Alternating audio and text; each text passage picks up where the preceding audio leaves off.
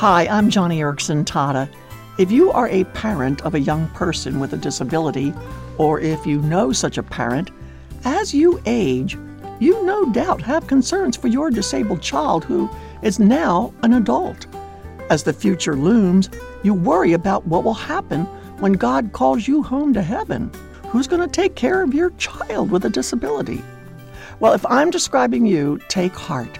God knows all about your situation, and no one cares for your disabled child more than your wise and compassionate Father in heaven. Psalm 146 says that the Lord sustains the fatherless. And there are ways you can work with God in securing your child's future.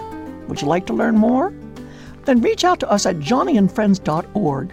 We'd love to provide prayer support, encouragement, and suggestions for helping you discover answers for your child's future.